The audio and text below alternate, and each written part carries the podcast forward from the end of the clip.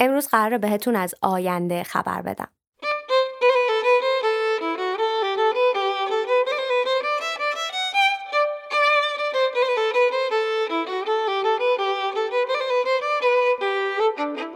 داشتم راجع به این اپیزود می نوشتم هر لحظهش با خودم خدا خدا می کردم که کاش راجع به این مطلب اصلا نشنیده باشین. دلم می‌خواست من اولین کسی باشم که در این مورد بهتون خبر میدم. بشر همیشه یه علاقه به جادو داشته. همیشه دلش می‌خواسته برای چیزایی که اتفاق میفته دلیل منطقی پیدا نکنه تا خودش براش یه دلیل غیر منطقی شگفتانگیز بتراشه. تکنولوژی هم که امروز داریم به اندازه کافی جادوییه. هم دلنشینه، هم به درد بخوره، هم در عین حال ترسناکترین جادوی زندگی ماست.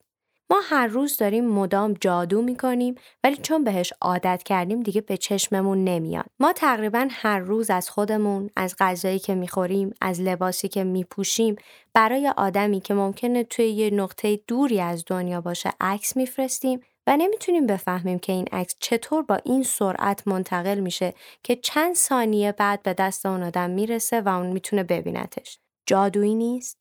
ما می‌تونیم در طول روز صدا و تصویر آدمهایی رو ببینیم که دیگه نیستن از بین رفتن و فوت کردن. به نظرتون این جادویی نیست؟ حالا فکر کن که بتونی بری توی خونه قدیمی که توش زندگی می‌کردی خونه بچگیات که اون خونه دیگه الان نیست و اصلا شاید به جاش یه ساختمان دیگه ساخته شده و توی اون خونه قدم بزنی خب اصلا خیلی دور از ذهن نیست چون مغز ما دیگه به جادو عادت کرده سرعت پیشرفت این تکنولوژی انقدر زیاده که اصلا نمی‌رسیم کیفش رو بکنیم. اصلا نمی‌رسیم از هر جادوی تازه‌ای که به وجود میاد لذت ببریم. بشر یه جاهایی با تمام قدرتش تکنولوژی رو به کار می‌گیره و ازش استفاده می‌کنه. مثلا من می‌دونم که ایلان ماسک یه پروژه‌ای داره به اسم نورولینک که اگر فکر می‌کنین که من دقیقا می‌دونم که چیه سخت در اشتباهی اما کلیت ماجرا اینه که یه ایمپلنتی رو می‌ذارن توی مغز ما که قدرت بازیابی یه سری بخشایی از مغز رو داره.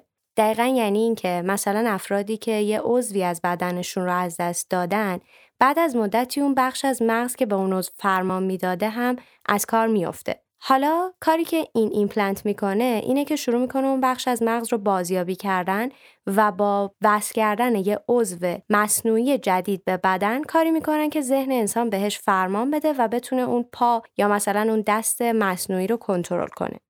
و البته قابلیت ورود و خروج اطلاعات داره. یعنی مثل یه USB مثل یه فلش. بس میشه به مغز شما و ما می‌تونیم وقتی که گذاشتیم توی مغزمون هر اطلاعاتی رو روش دانلود کنیم. مثلا اگه خواستیم بریم فرانسه زبان فرانسوی دانلود کنیم بریم فرانسه و مثل بلبل فرانسوی صحبت کنیم. یا برعکس می‌تونیم اطلاعات توی مغزمون رو روی اون USB تخلیه کنیم. پس اگه اینطوری بشه مثلا احتمالا مرحله بعد اینه که ما می‌تونیم اون USB رو که اطلاعات مغز ما روش هست بذاریم توی مغز یه ربات. و اگر تو اون چیزی هستی که بهش فکر می‌کنی و می‌دونی و انتخاب هایی هستی که می‌کنی احتمالا از اون به بعد اون ربات به تو تبدیل میشه. جادویی نیست؟ تکنولوژی همیشه اونقدری که ما فکر می‌کنیم قابل کنترل نیست. مدیر کمپانی فیسبوک مارک زاکربرگ یه ای داشته که طی این پروژه قرار بوده که هوش مصنوعی دو تا ربات رو تست بکنه. اسم این ربات ها باب و آلیس بوده و قرار بوده که با همدیگه صحبت بکنن. تا یه جایی روند این صحبت کاملا کنترل شده بوده. تا اونجایی که این ربات ها شروع می‌کنن با تکرار یک سری از الفاظ با همدیگه به صورت رمزگذاری شده ارتباط برقرار کردن. یعنی دارن به هم چیزایی میگن که ما دیگه نمی‌تونیم بفهمیم چی میگن. یعنی تو این مرحله از پروژه ربات ها رو خاموش کردن و از دسترس خارجشون کردن. You, I, I, I, everything else.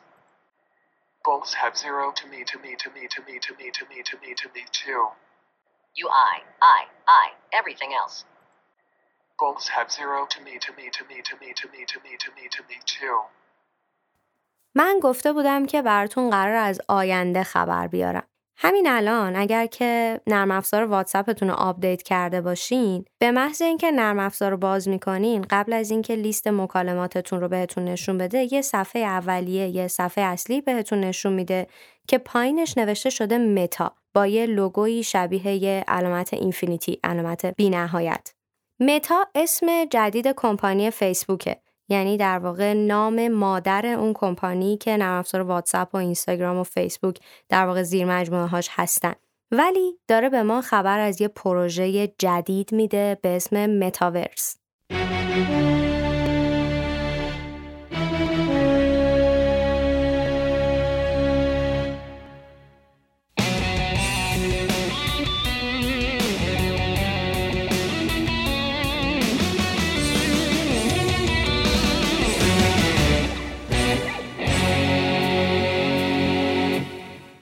می‌کنم اینجا رو با دقت گوش کنیم. این جمله خودش به اندازه کافی شگفت انگیزه این همون خبریه که قرار بود از آینده بهتون بدم. جهانی که ما داریم توش زندگی می‌کنیم اسمش هست universe. ولی الان آدمیزاد داره یه جهان تازه می‌سازه. آدمیزاد در حال طراحی یه جهان تازه است. در حال طراحی فراجهان یا متاورس. آدمیزاد غلط کرده. آدمیزاد بیجا کرده. همین جهانی که هست زیادیه. کجا می‌خواد جهان بسازه؟ آدمیزاد مثل باکتری میمونه. دوست داره خوش تکثیر بکنه. من متوجه نمیشم برای چه داره این کار می‌کنه. وقتی تو جایی که داری زندگی می‌کنی به گند کشیدی و هیچ اتفاق خاصی هم در زندگی قرار نیست بیفته و هیچ گونه خاصی هم نیستی. چرا فکر می‌کنی بری جهان دیگه درست کنی؟ ولی خب خبر خوب اینه که در دراز مدت چون الان از عمر کائنات خیلی نمیگذره. در دراز مدت اون جهان هم از بین میره. جهان جدید فکر می‌کنم که هیچ مرحله دوی آسانتر از مرحله یک نیست. یعنی جهانی که توش الان هستیم طبیعتا آسانتر از اون جهانیه که به دست آدم میزاد داره ساخته میشه. ولی امیدوارم که از تکنولوژی بیشتری استفاده کنن و اینکه بشه زمان رو نگه داشت بشه زمان رو به عقب برگردون بشه در کنار آدمهایی باشی که نیستن الان دیگه. و هر در هر لحظه و هر جا هر کسی رو خواستی بتونی زمان رو برگردونی و کنارش باشی. فکر می‌کنم که جهان جدید باید اینجور جای باشه. دنیای جدید که بعید می‌دونم ولی یه راه جدید واسه زندگی کردن می‌دونم که دارن می‌سازن. ببین اتفاقا به نظرم موضوع جالبیه. من خودم امروز داشتم تلویزیون نگاه می‌کردم. صبح داشت میگفتش که یه شرکت یه شرکتی که داره ربات طراحی می‌کنه می‌خواد چهره انسان ها رو بگیره روی ربات هر کس دوست داره چهرهش رو می‌تونه بفروشه. مثلا اینا یه چهره انسان مهربون رو می‌خوان که بذارن روی ربات کمکیشون. به عنوان حالت نیروی کمکی بشه اون ربات بعد برای از زنم فکر می‌کنم هر کسی که بخواد چهرهش رو بفروشه دیویس هزار دلار هم بهش میده. بعد امروز داشتم به این فکر می‌کنم چقدر ترسناک یعنی هویت ما داره پخش میشه. جهان دیگه ای که داره ساخته میشه ترسناکه برای خیلی ترسناکه. درست شبیه یه چیزی مثل بهشت و جهنم.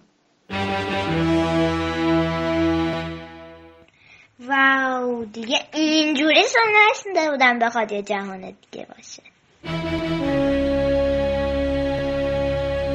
حالا این متاورس چی هست؟ متاورس یه چیزی شبیه یه بازیه. یه سری بازی ها هستن که یه شخصیتی رو ما طراحی می‌کنیم در واقع یه آواتاری رو طراحی می‌کنیم و انتخاب می‌کنیم که اون آواتار ما چی بپوشه چه شکلی باشه موهاش بلند باشه یا کوتاه اصلا خانوم باشه یا آقا و بعد از اینکه اون آواتار رو به طور کامل طراحی کردیم با اون آواتار وارد بازی میشیم.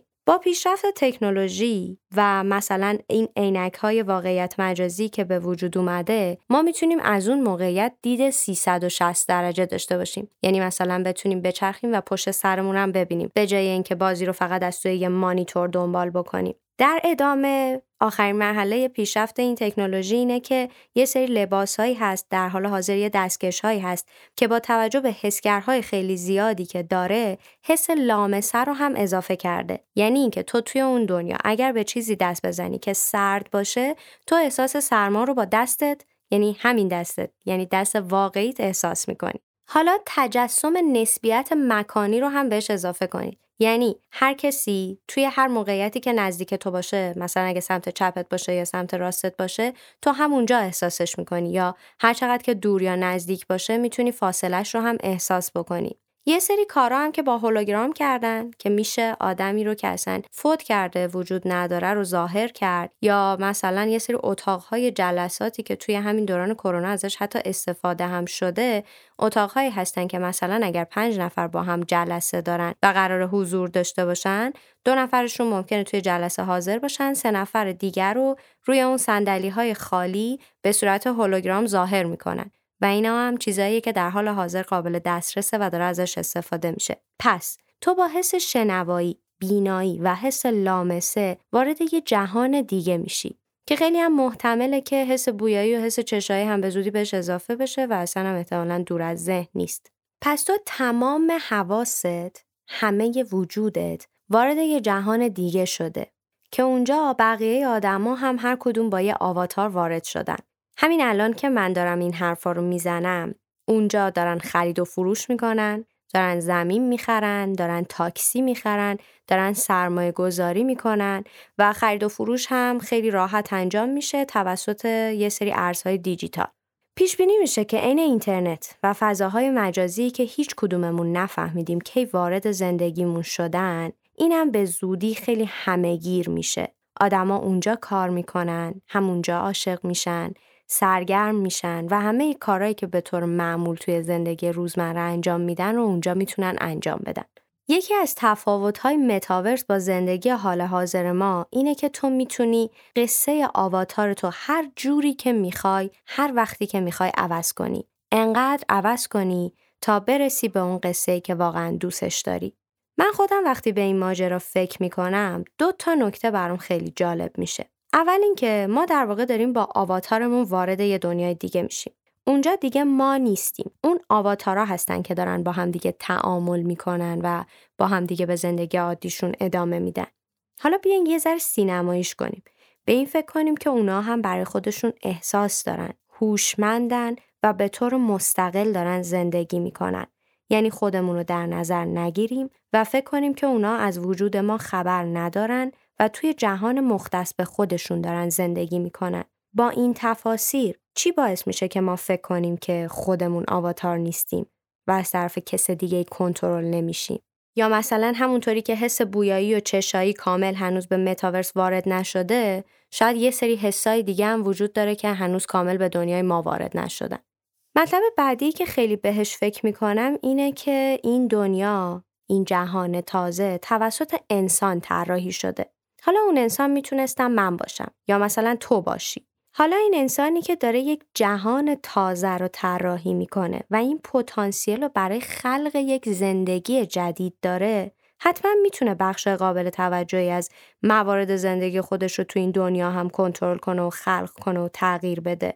خیلی از چیزهایی که به صورت کورکورانه پذیرفتیم یا به صورت روزمره و بی اراده انجامش میدیم یا خیلی چیزهای دیگر رو می‌تونیم عوض کنیم. انگار یادم افتاد توی انسان یه بود خداگونه و خلاق و زایشگر وجود داره که ما هممون فراموشش کردیم. یادتونه توی اولین اپیزود گفتم ذهن انسان قابلیت پرواز تا بی نهایت رو داره؟ من هنوزم سر حرفم هستم.